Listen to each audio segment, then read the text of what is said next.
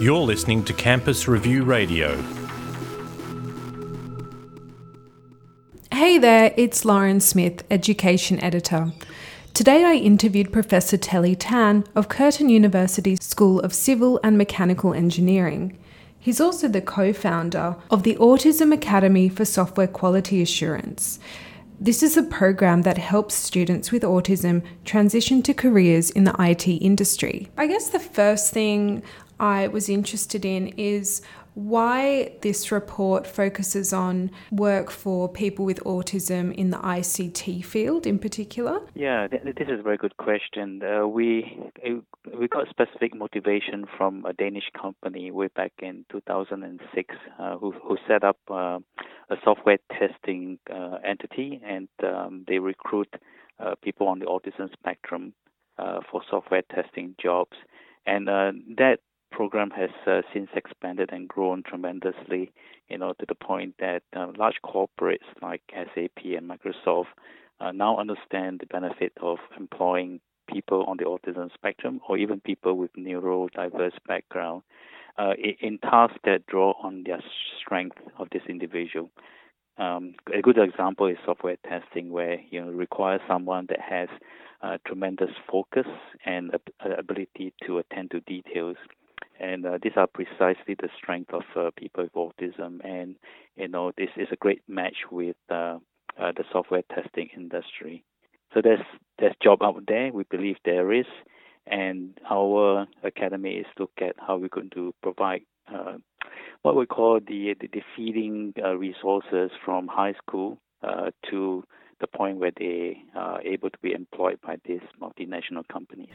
So you looked at what the components of a good strength based program in this field would look like. And you found some evidence across three categories facilitators, activities, and the environment. So I was wondering if you can just talk through the main points for each category. Yeah, okay. The, um, the we, we find that this, the active ingredients on you know this strength based program because there's so many strength based program around you know we run one of it and uh, you know the autism west uh, here in WA runs a similar special interest group. And, and so do uh, some companies that run uh, um, weekends or even school holiday programs that is around strength based as well.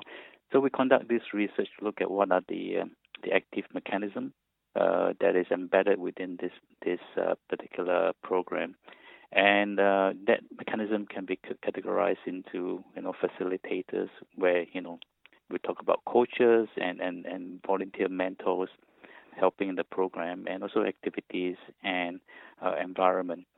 Uh, for example, facilitators, uh, one of the uh, couple of mechanisms is that uh, we find that the facilitators or the or the mentors must have a shared interest with the students or the adolescents taking part in the program you know, shared interest in video games and using that video game interest to devise uh, techniques for, for the child or the students to learn coding and programming uh, through that shared interest. You know, other mechanisms like uh, there must be some kind of individual and collaborative approach in engaging in the learning process of the students. So it is very uh, it's a enforcing kind of environment, uh, a very cohesive one as well. Uh, the learning is very individualized, so the facilitators must understand uh, what the individual students would like to do, you know, for that particular week or over a longer period of time, and they will actually tailor-made, you know, the pragmatic uh, learning pathways for them to achieve this. We also find that facilities must be flexible as well uh, and, and, and be able to adapt and be agile in that uh, you know teaching and the learning process of the, the student too.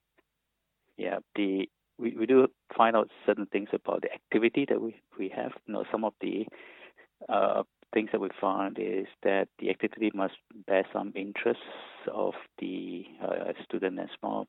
So we have activities that are broad ranging, uh, not just programming, but we introduce uh, robotics, uh, Lego robotics. Uh, we have a social robots that they can program, and we also introduce electronics. Uh, these days it's called Internet of Things. Um, and and all this activity leads to you know hopefully skill development goals uh, by the student as well, and and also helps in establishing some learning outcomes when they are at schools.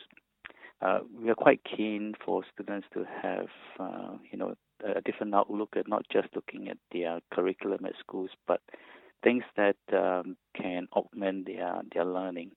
And uh, so, attending the coding club is is different strategies for them to learn uh, in, in, some areas in in coding and uh, engineering. So we want them to be able to develop uh, special uh, skills that you know in future they might think that oh this is an area that they wish to go to, and in their higher school they uh, age they can then decide on uh, what specific subjects they should take in high schools that leading to you know the to vocational education or even universities yeah.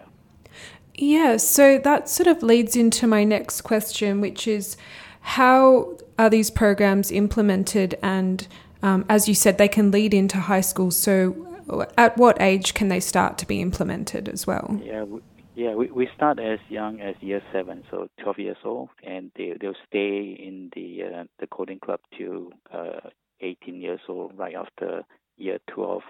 And we find that the critical age is around year 10 because that's where they have to decide on their uh, education pathway in, in, in senior high school, you know, in year 11 and 12. So having this uh, background understanding of what they uh, they are interested in that may prepare them for making better choices in the subjects that they pick for year 11 and 12. So, for example, if a child likes uh, to do uh, electronics, he might do an engineering ATAR uh, course. Uh, there are a lot who actually chose to do computer science course as well because they found that they are passionate in, in programming and coding uh, while doing our you know coding uh, program. So yeah, so the idea is for them to make some informed choices that will lead them to make you know to get to get into their planned pathways after high school. And are these part of regular school employment programs, or um, are they sort of extracurricular, or do only certain schools yeah, provide them? Yeah, uh, some of them are extracurricular. Uh, if they choose to go into work experience, which is supported by the school, we do help to place uh, some of our members into industry for very short term uh, work experience or you know work work um, shadowing uh, kind of activity over the school holidays. So it's a mix of uh, you know having support that gets them into the curriculum in schools at, at the same time support that gives them extracurricular um, uh, motivation.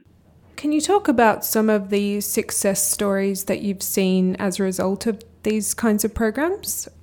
Yeah, well, one of the uh, the member who just joined, who joined us uh, when we first began uh, two and a half years ago, when he was then year ten, uh, he graduated from high school last year. So what what he did that he hasn't got a full suite of ATAR subjects to get into university, so he took two ATAR subjects and uh, we, we supported him through this coding program. At the same time, we challenged him to actually take up software testing certification at the, at the international level. So he took up the International Software Testing Qualification Board examination, which he passed brilliantly.